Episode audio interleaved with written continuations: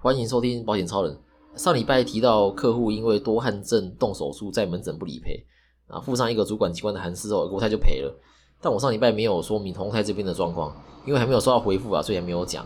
那这礼拜收到回复了，哎，结果是有赔的啊。先回顾一下宏泰不理赔的理由，宏泰这边是说手术是在诊所动的，那不符合医院的定义，所以不理赔。那这理由跟国泰一样，就直接套用监管会的函示就可以处理了。那除了这个之外呢？洪太还说，动的手术不在鉴保的第二部第二章第七节所列的手术，所以不理赔。这个第二部第二章第七节，我们简称二二七。OK，那怎么办？我们就想办法去证明说，手术是在二二七里面嘛。那首先先看诊断书，那诊断书是写双侧腋下顶浆线切缝合手术，那二二七里面是写腋下汗腺切除术，那写的跟诊断书确实有些不同。但是每个医生对于这个手术的描述本来就有些微的不同，对，不太可能完全一样。这个时候可以用收据或是健保快通的 App 看医生申报的点数来确认是不是同一个手术。因为二二七里面的腋下汗腺切除术是三千一百点，如果医生申报的点数也是三千一百点的话，就可以说是同一个手术。那很不幸，这次申报的点数呢不是这个数字，所以我没办法这样主张。那我们就换一个方式来证明这确实是手术而不是处置。调出病历可以看到手术记录单跟门诊医疗费用收据，后来用这两张来证明是手术。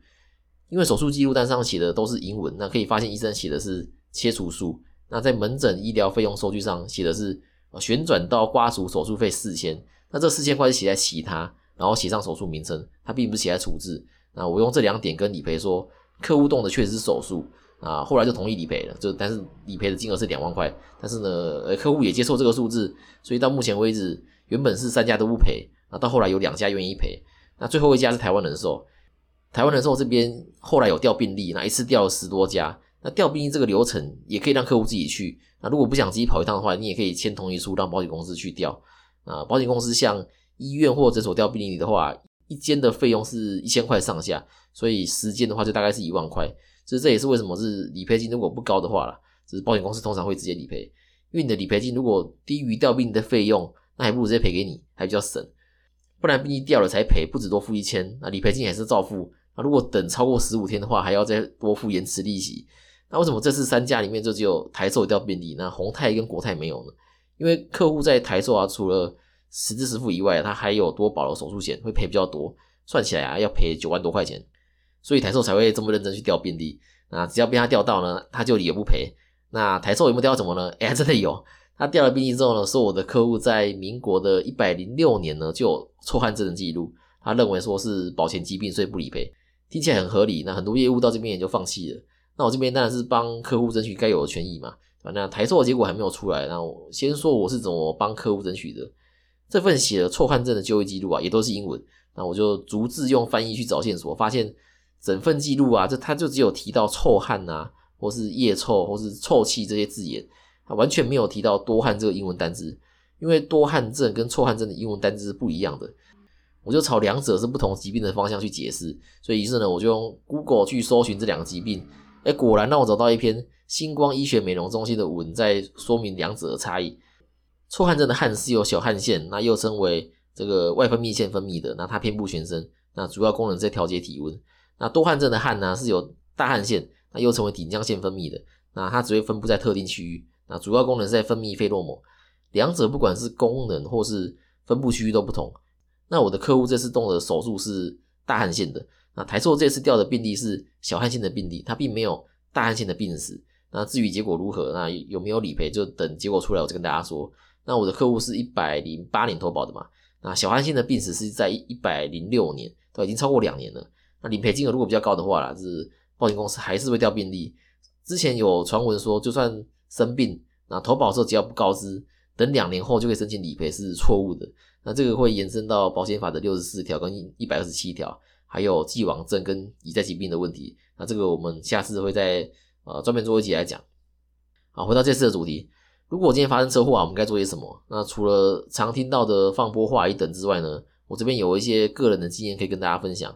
那我们还是快速的讲一下放波化一等。那放是在车祸现场后方放警告标示，防止二次事故，就是怕有些人就没注意到，然后又又撞上来一次。那拨呢就打电话。那除了打一一零以外呢，如果有人受了伤啊，你还要再多打一一九叫救护车。那话是把呃车子的轮子跟车头的方向用粉笔或蜡笔画在地上啊。不过现在很少人在画了，大部分都是直接拿手机起来拍，那也可以啦，就是你只要能拍得清楚就好了。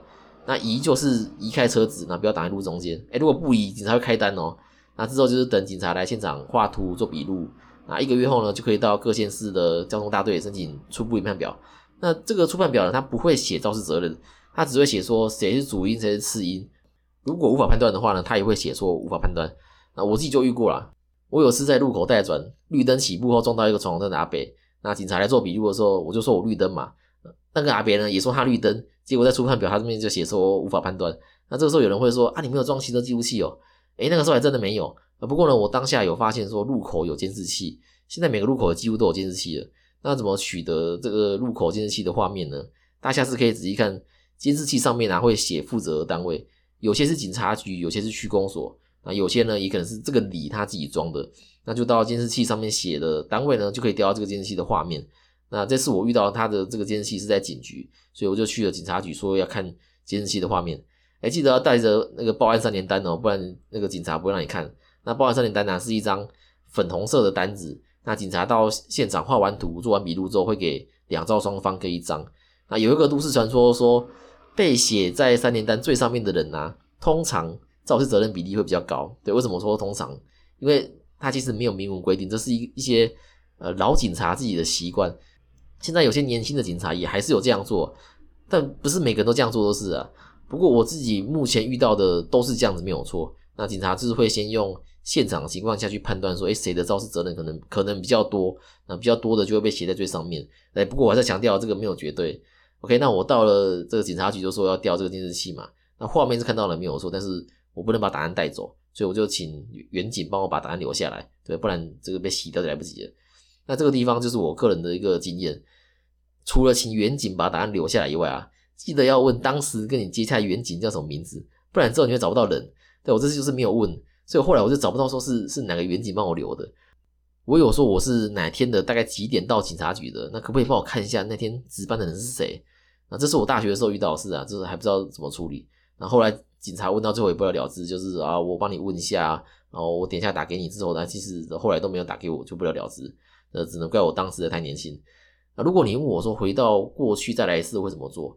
哎，只要有问警察的名字啊，监视器画面就会留下来嘛。啊，这个如果在后续的调解委员会谈和解也比较容易啦。啊，不过回想起来，这个对方是有受伤，但是我没有，所以如果真的认真去追究起来的话，对方是有可能去告我过失伤害的，这个对我也很不利。对，那我上个月呢也有遇到类似案例，我陪客户到地检署开庭，那开的就是刑事的过失伤害庭。不过刑事案件因为侦查不公开的关系，我不能一起进去开庭，只能在庭外等。那侦查不公开这句话，只有刑事案件才能用。民事案件是没有所谓的侦查不公开这件事，但是我看过少部分警察会用这句侦查不公开来吓唬民众，所以你今天如果在路上被临检啊，你问的是相关问题的话，那但是他回你，哎，侦查不公开，哎，你就可以跟警察说，哎，你是检察官吗？哎，现在这个是刑事案件吗？对吧？不然怎么可以说侦查不公开呢？给他回到我这个客户，呃，这件因为对方不出险，所以迟迟没办法和解。那因为三联单上有他的电话，那我也好心打电话告诉他说：“哎，记得要出险。”但对方就是不愿意，那不得已只好提出过失伤害的告诉。那到了开庭那天，我才知道啊，对方不愿意出险的原因是觉得自己没有错。那这边我就不讨论说是这个谁的肇事责任比较多。那今天就算你真的完全没有责任，那你也可以办出险，让保险公司帮你跟对方联络嘛，对吧？那如果你真的没有责任，你的保险公司也不会赔对方啊。而且这个案件单纯用。出判表来看的话是七三哦，是我的客户三，那对方七，那调解的时候调解委员也是这么认为。那这件如果都没有和解，最后结果是对方会被检察官起诉过失伤害罪，然后被判拘役或一颗罚金。然后呢，我还会再帮客户写民事诉状告损害赔偿，因为对方被判拘役或一颗罚金啊是刑事的责任，他在民事这边他还是有责任，所以还是可以再提起民事的诉讼。所以是不是一开始就出险，然后让保险公司跟我的客户联络？那双方保险公司互赔就结束了，但是对方就觉得自己没有错嘛？为什么我要用自己的保险去去赔我的客户？这样，然后遇到这种只能说自己运气比较不好啦。是有些人你跟他讲，他也听得懂。那这次遇到这个，我不管怎么跟他讲，他就是听不懂，然后还是在那边坚持自己没有错，真的是有个皮啊！之后如果有新的进度，我再跟大家说。好，我们来看留言。呃，一零零一说主持人对保险及理赔解释的很清楚，那谢谢你的称赞。我以前不太喜欢在节目中讲出公司的名称或是商品的名称，只是怕大家对特定的公司有既定的印象。但是后来发现，如果呃不讲出是哪间公司的哪个商品的话，大家还是很难发现哪些商品是地雷。这例如重大伤病这一集，目前最推的就是全球人寿跟台湾人寿，因为这两家不会因为慢性精神病打折。那中国人寿跟最近刚复活可以销售一年期健康险的宏泰，诶都是会打折的。最雷的是谁呢？最雷的是远雄人寿，哎，直接不理赔慢性精神病，而且远雄人寿的重大伤病啊，还比全球人寿跟台湾人寿还贵。对，那不知道人就不知道嘛。这个你没有自己列表格做整理，你根本不会发现。那我会发现，就是因为我自己做整理，然后再把这个结果告诉大家。如果喜欢我把公司名称跟商品名称直接讲出来的话呢，那也欢迎大家留言告诉我说，哎，这样是对的。那肥肉坤坤问说，呃，车体险为什么这么贵？如果发生车祸，对方有保第三人的话，就可以用对方的第三人陪我修车就好。那为什么还要保车体险？而且车体险还特别贵？诶，这个问题很好，我以前有想过这个问题，因为反正对方的保险就赔我了嘛，那我还保车体险做什么？诶，可是你怎么确定每个人都要保第三人责任险？诶，还是有人不保的。如果跟你发生车祸的人没保怎么办？诶，你知道要对方自掏腰包赔你钱有多困难吗？这个时候如果有车体险的话，哎，你就去修车，对，回原厂也没关系。但是就是跟自己的保险公司讲好就好。那后续保险公司就会代位求偿，就是说他会呃代替你去跟对方要求赔偿，这有点像是你把这个债权卖给保险公司。那后续保险公司有没有跟对方要到钱，或是要到多少钱？哎，那那都那都是保险公司跟对方的事，都跟你没关系。对，你可以完全不用插手，让保险公司去伤脑筋就好。举个例子，假如你今天只有保强制险，那跟我发生车祸。那造成我的车有车损需要修理嘛？那费用是十万元，诶，我可以直接去修车。那后续保险公司会代位求偿去跟你要钱。那这个时候你要面对的人，诶，就不是我了，你要面对的是保险公司。那你比较想要面对我，还是面对保险公司？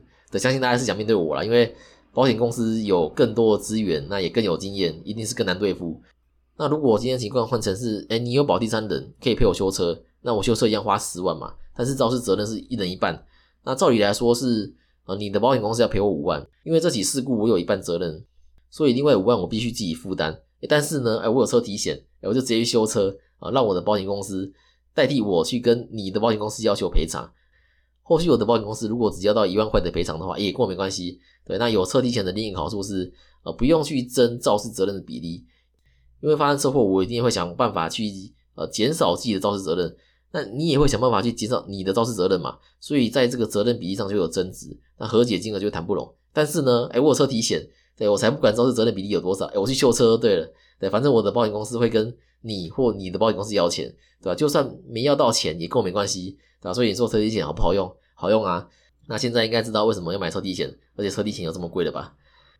正确的用保险将风险转移给保险公司，能起到安定社会的作用。只是我一个人的力量实在有限。那如果觉得今天这集对你有帮助的话，可以把我的频道或自己节目传给你的朋友，让你的朋友也找到适合自己的保险。那记得按下关注，还有五星加评论。那有问题可以留言讨论。资产传承、医疗险规划或其他保险问题，也可以到 IG 跟我联络。那我们就下次见啦，拜拜。